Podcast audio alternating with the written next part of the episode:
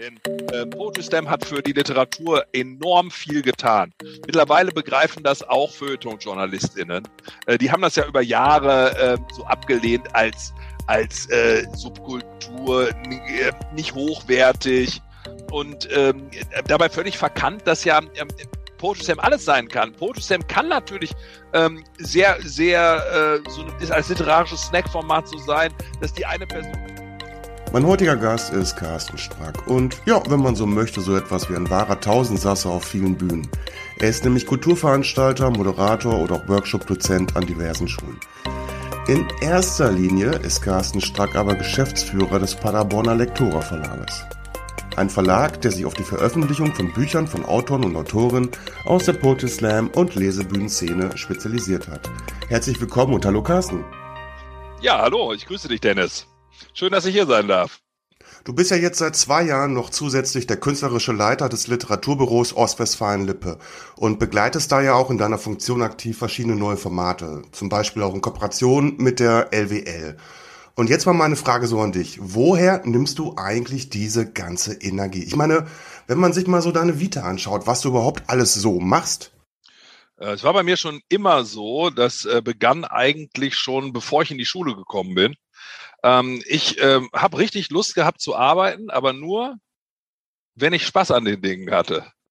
Also wenn das so Sachen waren, auf die ich überhaupt keinen Spaß hatte, habe ich auch keine Lust gehabt zu arbeiten. So, das heißt, äh, das äh, ging los, als äh, meine Mutter hat relativ früh gemerkt, dass so dieses Ding mit dem Aufräumen, mit dem Zimmer aufräumen nicht so mein Favorite-Bereich äh, war. Das geht aber ja vielen so. Da bin ich ja wirklich keine, keine Ausnahme. Äh, aber wenn jetzt zum Beispiel, wenn es jetzt zum Beispiel darum ging, äh, irgendwie Wäsche in den Keller zu bringen oder sowas, ne, so irgendwelche äh, Dinge von A nach B zu rücken, das fand ich wieder super. Das äh, zeigte sich auch an meinen Zeugnissen sehr deutlich, welche Fächer mir Spaß gemacht haben und welche nicht. Also ganz normaler Move. Und ich habe das dann irgendwann auch in meine äh, Jobsituation übertragen dürfen. Ich habe das unglaubliche Glück, dass ich mich zu 85 Prozent während meiner Arbeitszeit mit Dingen befassen darf, für die ich komplett brenne. Diese anderen 15 Prozent sind Sachen, für die ich nicht brenne. 10 Prozent davon sind aber mittlerweile bei mir routiniert. Äh, und dann sind die okay. Und 5 Prozent sind halt blöd. Aber ich finde, das ist ein cooles Verhältnis. Das ist ein absolut cooles Verhältnis, definitiv, keine Frage. Klingt dann jetzt aber auch für mich so nach Beruf kommt von Berufung. Total. Also ähm, diese Geschichte, mich mit Kultur zu befassen, äh, das habe ich schon immer gehabt. Ich habe schon immer einen großen, ein großes Fable dafür gehabt, ähm, Musik zu machen, Musik zu rezipieren, Literatur selbst zu machen, aber auch Literatur zu rezipieren. Das ging bei mir immer so einher. Ähm, ich habe äh, tatsächlich neben der Rezeption auch immer auch ähm, als äh, Produzent agiert. Das, ähm, das war eine Sache. Und bei vielen Leuten ist das dann ja so, die gehen dann in so eine künstlerische Richtung und sind dann Kunstproduzenten und da bleiben sie auch bei. Und ich habe aber relativ schnell gemerkt, dass ich mich auf diese anderen Seite des Tisches, und zwar die organisatorische Begleitung von Kunst, so dieses kuratorische Moment, dass das für mich genauso spannend war wie die eigene Kunstausübung. Also ich bin jetzt kein äh, äh, Verhinderter oder äh, kein, kein ich, ich trauere jetzt dem nicht nach, dass ich selbst äh, kein äh, total erfolgreicher Schriftsteller bin oder so. Äh, das ist mir total egal, ehrlich gesagt. Also das, das sage ich ganz ehrlich. Also äh, äh, bekannter Schriftsteller zu sein, ist bestimmt ganz cool.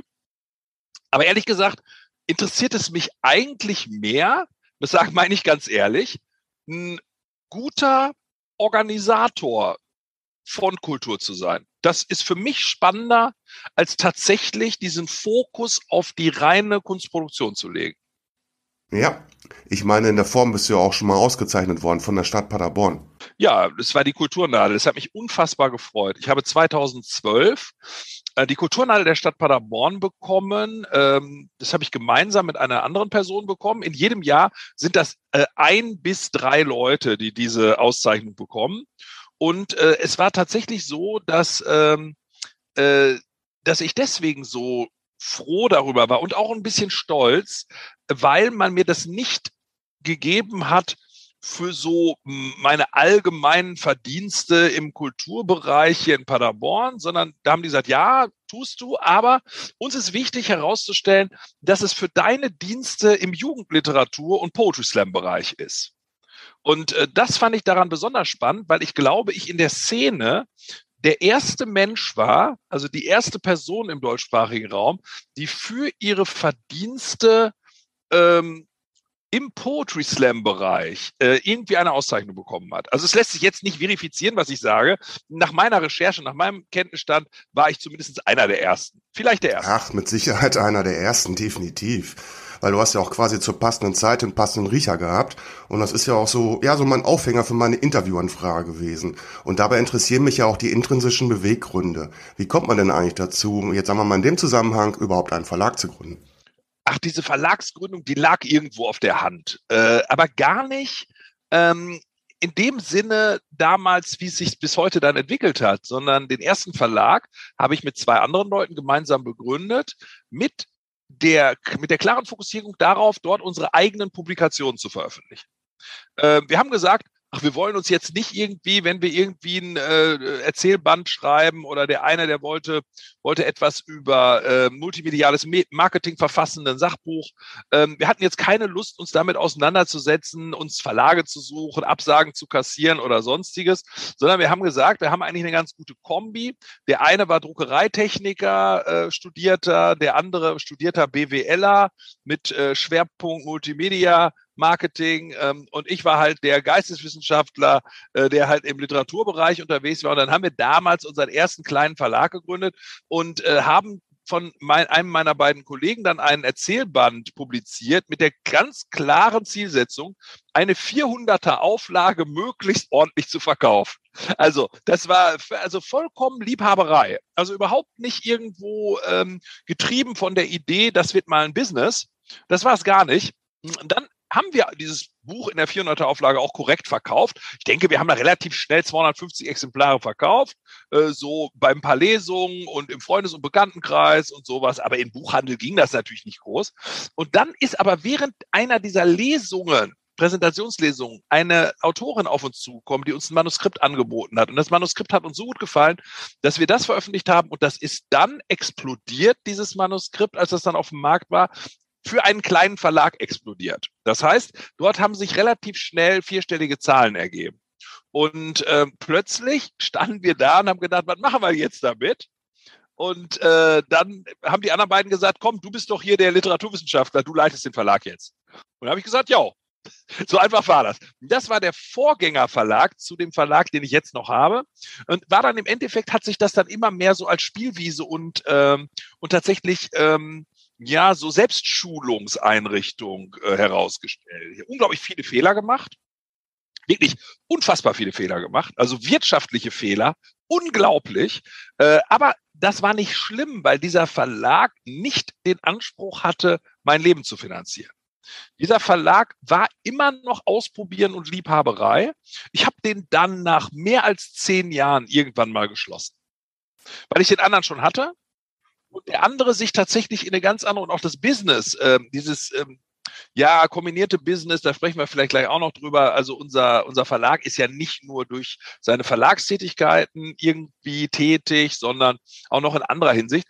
Und da hatte sich das, da war das greifbarer. Das andere war erheblich greifbarer, weil es auch im Prinzip etwas war, nicht im Prinzip, sondern weil das eben meine Einnahmen äh, bestimmt hat. Und dann habe ich den irgendwann zugemacht, weil das ein mit zu hoher Aufwand organisatorisch war. Es war einfach, du musstest auch Buchführung immer machen und hattest diese ganzen Dinge. Und da habe ich gedacht, diese Kapazitäten, ich habe jetzt genug gelernt und ich habe jetzt auch genug Geld versenkt von meinem eigenen. Äh, da kann ich jetzt auch mal, da, da kann ich jetzt auch mal aufhören mit. Also kann mir jetzt keiner was vorwerfen. Ich habe das Ding zwölf Jahre gemacht. Jetzt, jetzt ist gut, reicht. Aber für mich die beste Ausbildung für das, was ich im Verlagsbereich heute tue, definitiv. Das einfach selbst zu machen und Fehler zu machen. Jetzt hast du ja den Lektora Verlag und da großes Thema, du hattest es ja auch schon angesprochen, ist Poetry Slam. In dem Bereich bewegst du dich im Verlagswesen eher in einer eindeutigen Nische. Was für Vorteile kann das aus deiner Sicht einem Verlag in dem Moment überhaupt bieten?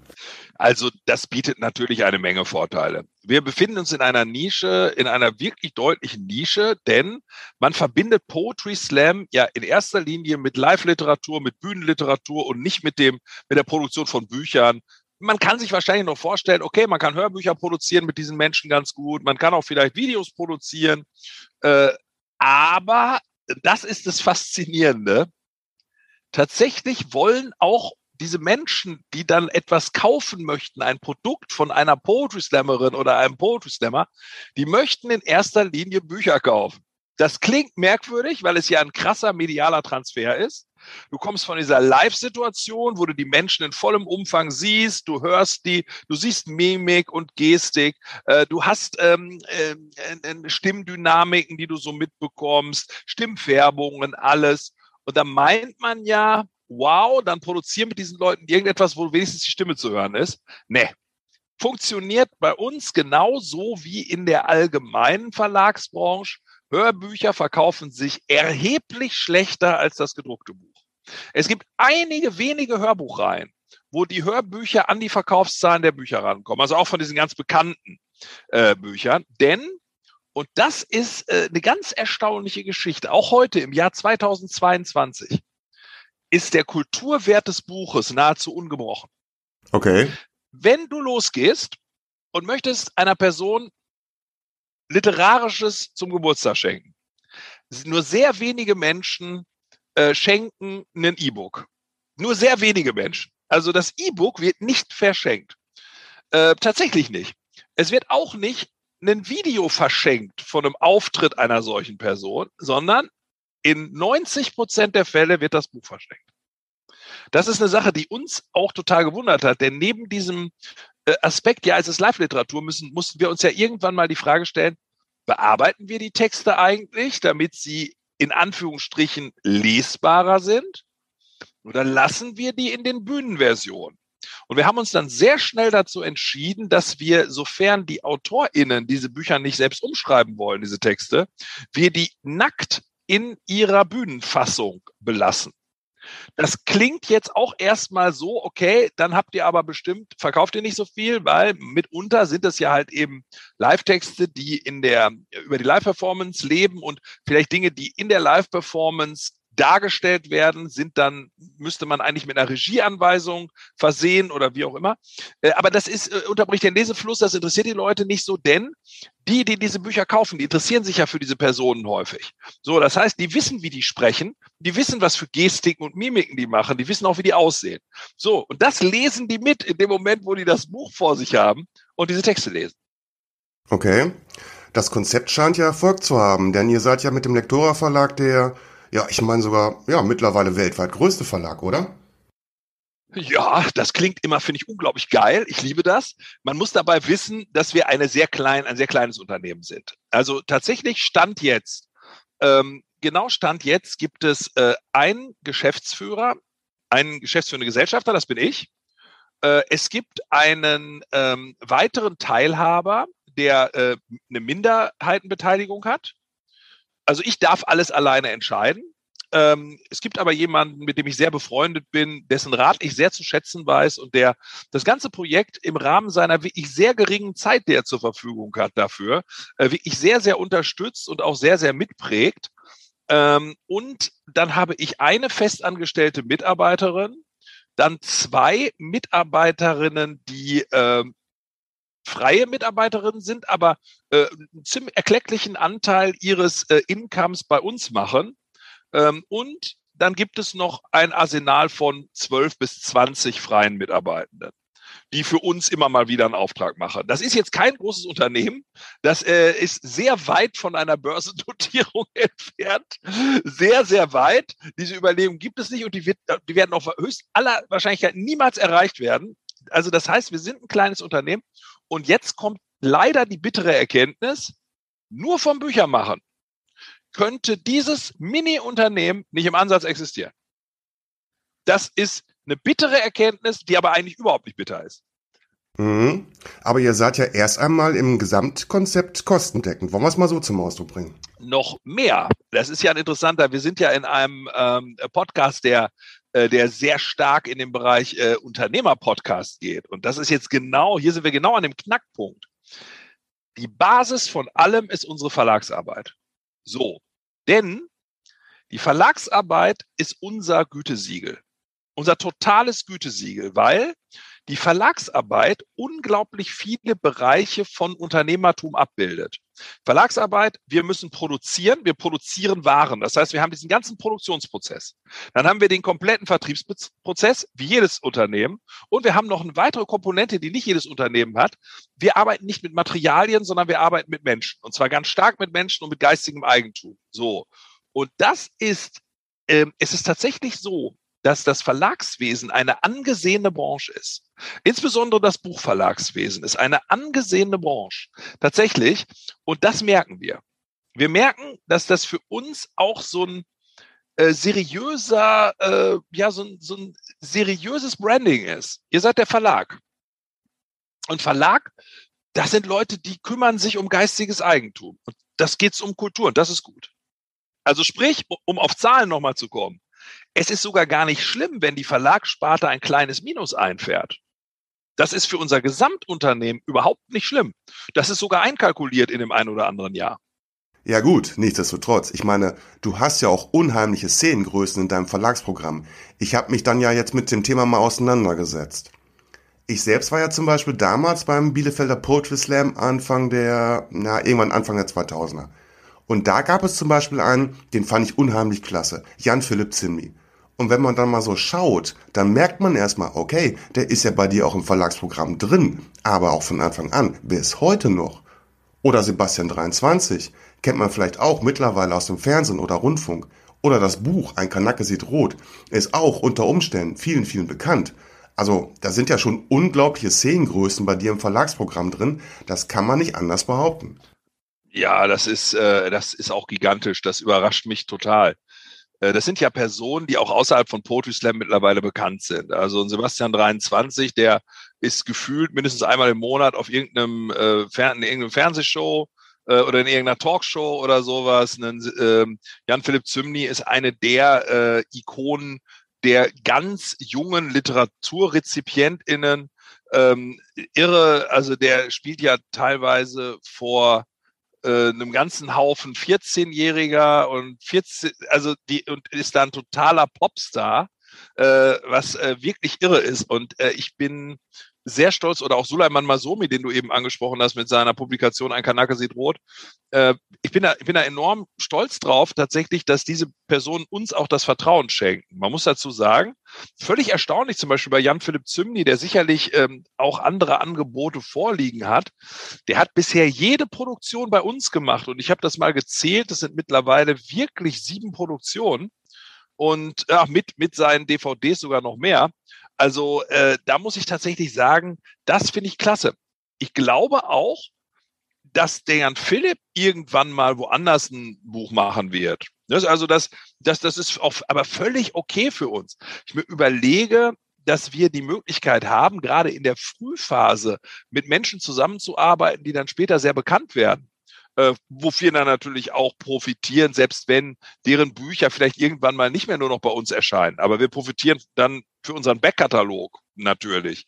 Und ähm, das ähm, ist allerdings auch alles nicht erfolgsgetrieben. Also das, also diese Freude darüber.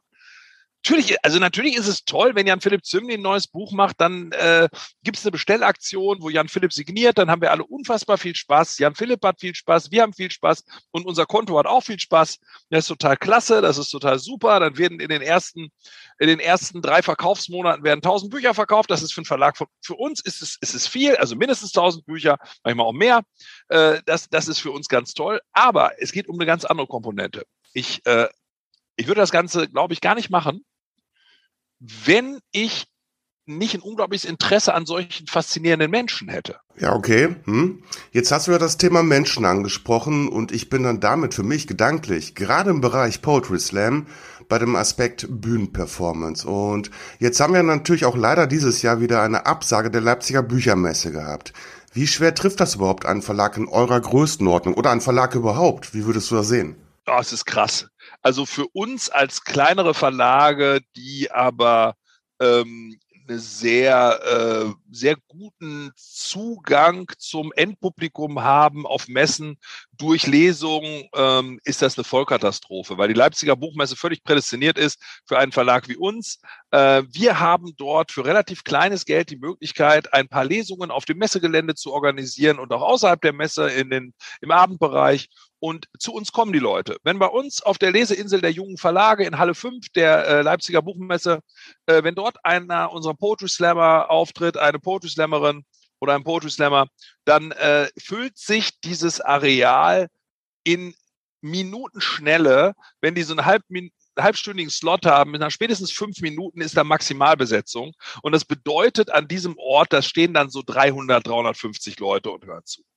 So, das bedeutet für uns im ersten Schritt, wenn ein Jan Philipp Zymny dort zum Beispiel liest, dann verkaufen wir knapp 100 Bücher direkt nach der Show und die, ähm, und die Signierstunde dauert drei Stunden. So. Das heißt, das ist eine unglaubliche Möglichkeit für uns in Kontakt mit den Leuten zu kommen. Das ist etwas, ähm, was unschätzbar, von unschätzbarem Wert ist. So. Die nächste Geschichte ist, die Leipziger Buchmesse ist eine Buchmesse, die eben nicht so international ist wie die Buchmesse in Frankfurt. Die, die Buchmesse in Frankfurt ist für einen Verlag wie uns relativ unbedeutend. Deswegen sind wir seit ein paar Jahren auch nicht da. Warum? Es gibt dort keine günstigen Lesemöglichkeiten vor Ort. Man muss äh, teuer die einzelnen äh, Slots buchen. Ähm, das rechnet sich überhaupt nicht dann äh, für uns. Ähm, und wir kommen deswegen auch gar nicht so mit dem, mit dem Endpublikum in Kontakt. In Leipzig ist es was anderes mit dem Endpublikum, aber in Leipzig interessieren sich auch viel mehr Podcaster, Medien aller Art interessieren sich für Poetry Slam. Das ist dort äh, total en vogue.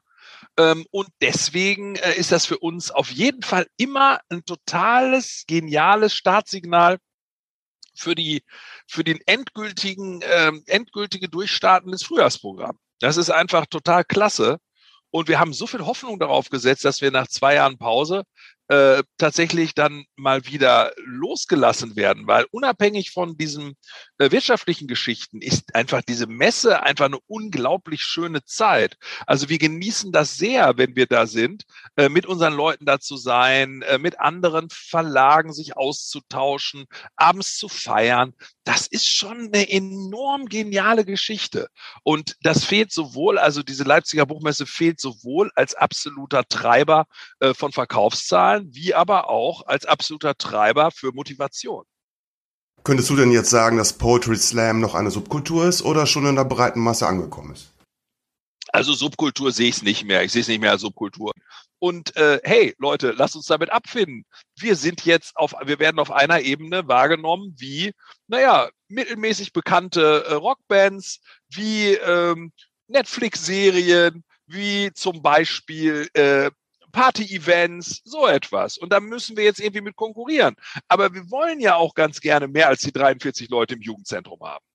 So. Und wenn wir dann halt nicht mehr 400 oder 500 Leute haben, sondern 180 oder 220, dann müssen wir unsere, wenn das unser Businessmodell ist, müssen wir unsere Businessmodelle umstricken. Müssen wir gucken, dass wir vielleicht ein bisschen mehr Fördergelder reinholen oder wie auch immer. So, das ist so meine Meinung. Also, das heißt, ich glaube, die Vielfalt von Literatur und auch zu zeigen, was ist denn eigentlich Performance-Literatur, da hat äh, Poetry Slam also wirklich eine Initialzündung gesetzt, mir angucke, was an den Schulen los ist, wo ich Workshops gebe und so teilweise, was da, was da entsteht, wie Kids da wieder sich trauen zu reden und so, das ist schon. Also Poetry Slam ist weit davon entfernt, tot zu sein. Weit. Mm, du hattest jetzt ja das Thema Netflix angesprochen und ja, Netflix verbinde ich unter Umständen auch mit der Pandemie, die ja jetzt uns vor über zwei Jahren begleitet hat.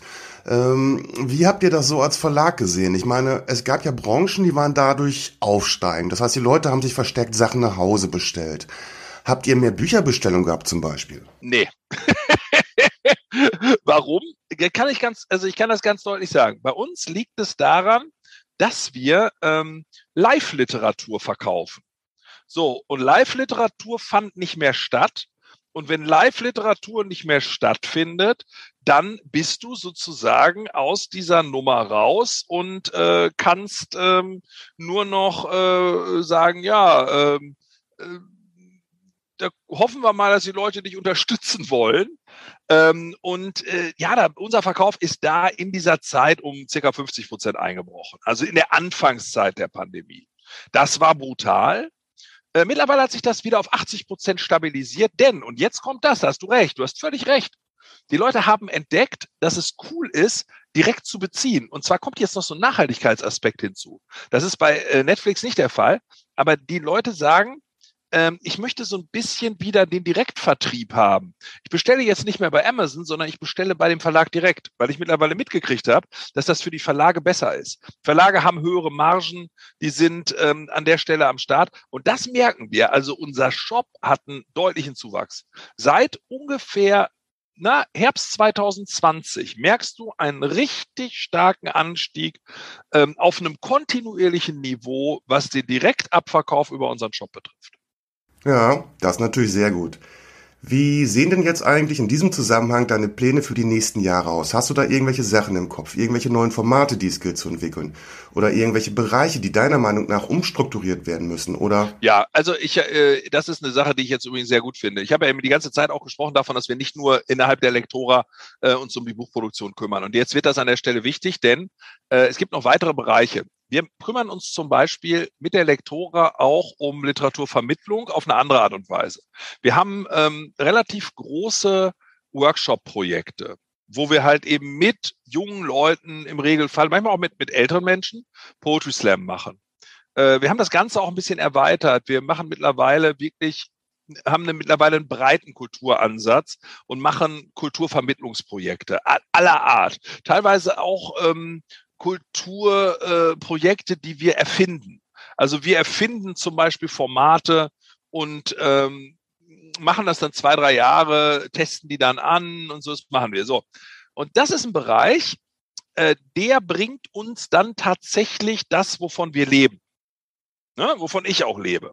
So, aber jetzt, warum ich das aufgreife, das wollte ich jetzt gar nicht, gar nicht, da müssen wir gar nicht weiter drüber sprechen, sondern wir bleiben beim Verlag ich habe das ganz große Glück, dass meine langjährige Mitarbeiterin äh, seit dem 1.8., das ist also ganz frisch, seit ein paar Tagen, offiziell den Bereich unseres äh, Verlags, wo es um die Bücher, sowohl um die Produktion als auch um den Vertrieb geht, äh, komplett leitet. Das heißt, ich kümmere mich jetzt um die anderen Dinge, um die ich mich eh schon gekümmert habe. Aber sie hat auch die Verantwortung für den Verlagsbereich. Das heißt, sie macht auch die Programmgestaltung. Ich bin nur noch beratend. Okay. Ich bin beratend und das war's an der Stelle. Ja, aber mit anderen Worten hast du dann ja für dich entschieden, dass du vertrauen kannst, beziehungsweise Aufgaben und Verantwortung abgeben kannst. Um, ja, um vielleicht damit an anderer Stelle weiter skalieren zu können. Jetzt hast du ja über 20 Jahre Erfahrung.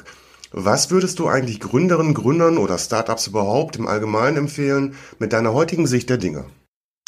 Ich finde das äh, übrigens klasse. Ich möchte das aufgreifen, was du mir im, ähm, in der Vorbereitung zugeschickt hast. Da hast du es formuliert, was so ein Silberrücken äh, in dieser Branche äh, sagt. Das finde ich eigentlich, ich finde das eigentlich äh, absolut, äh, ich finde diesen Begriff Silberrücken finde ich eigentlich ganz toll. Also ich, ich, ich mag das. Würde ich mich auch wirklich sehen als Silberrücken, ähm, was auch stimmt, weil mittlerweile mein ursprünglich blondes Haar auch immer grauer wird. Äh, aber, tats aber tatsächlich ähm, ist es so, ich, ähm, ja, ich würde ähm, jungen GründerInnen, wenn es um Verlag, um Verlage geht, auf jeden Fall zurufen, ähm, wenn ihr das machen wollt, dann wird das nicht im, im Regelfall nicht so sein, dass ihr da äh, relativ schnell zu einem erklecklichen Reichtum kommt. Das heißt, ihr müsst das schon inhaltlich sehr wollen. Wenn ihr das inhaltlich nicht sehr wollt, werdet ihr wahrscheinlich diese lange Strecke, die es bedarf, um daraus wirklich ein Geschäft zu machen, nicht überstehen können. Hm, aber wenn ihr bereit seid, äh, das wirklich inhaltlich zu sehen, dann kann ich nur empfehlen, Verlag zu machen. Allerdings, jetzt wird spannend, wir befinden uns in einem ganzen massiven Strukturwandel. Viele Leute haben das noch gar nicht so gerafft.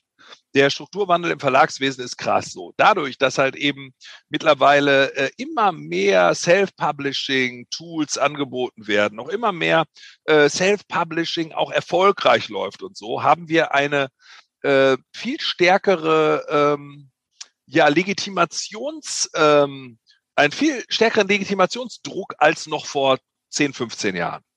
So, das heißt, was biete ich als Verlag einer Autorin oder einem Autor, was er nicht selbst bedienen kann? Das ist die ganz zentrale Fragestellung. Ja, auf jeden Fall. Es bleibt also weiterhin spannend. Ja, Carsten, danke für die interessanten Einblicke zu deinem Unternehmen. Dir weiterhin natürlich viel Erfolg und vor allem vielen Dank für die Zeit, die du dir genommen hast. Ja, ich danke dir für die sehr guten und klugen Fragen. Und ähm, du hast ja gemerkt, ich konnte, das waren Fragen, auf die ich dann direkt sehr viel sagen konnte. Und äh, ja, es hat mir sehr viel Spaß gemacht und äh, ich wünsche dir natürlich auch weiterhin noch viel Erfolg mit deinem Podcast. Nischen spielen in der heutigen Zeit für Unternehmen, unabhängig von ihrer Größe, oft eine wichtige Rolle.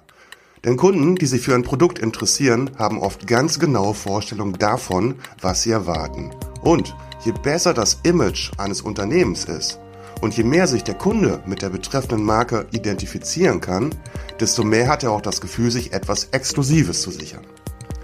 Damit eine Nischenstrategie zudem überhaupt funktionieren kann, ist es wichtig, mindestens ein Alleinstellungsmerkmal herauszuarbeiten. In dem Gespräch mit meinem Gast Carsten Strack wurde das besonders deutlich.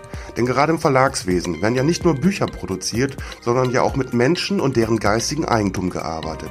Umso wichtiger ist es dann auch, ein Full-Service-Portfolio aufzubauen, an dem ein Autor interessiert ist.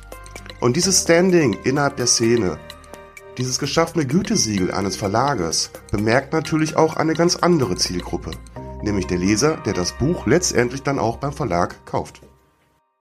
Unternehmerimpulse. Der Business Podcast mit Dennis Kahl.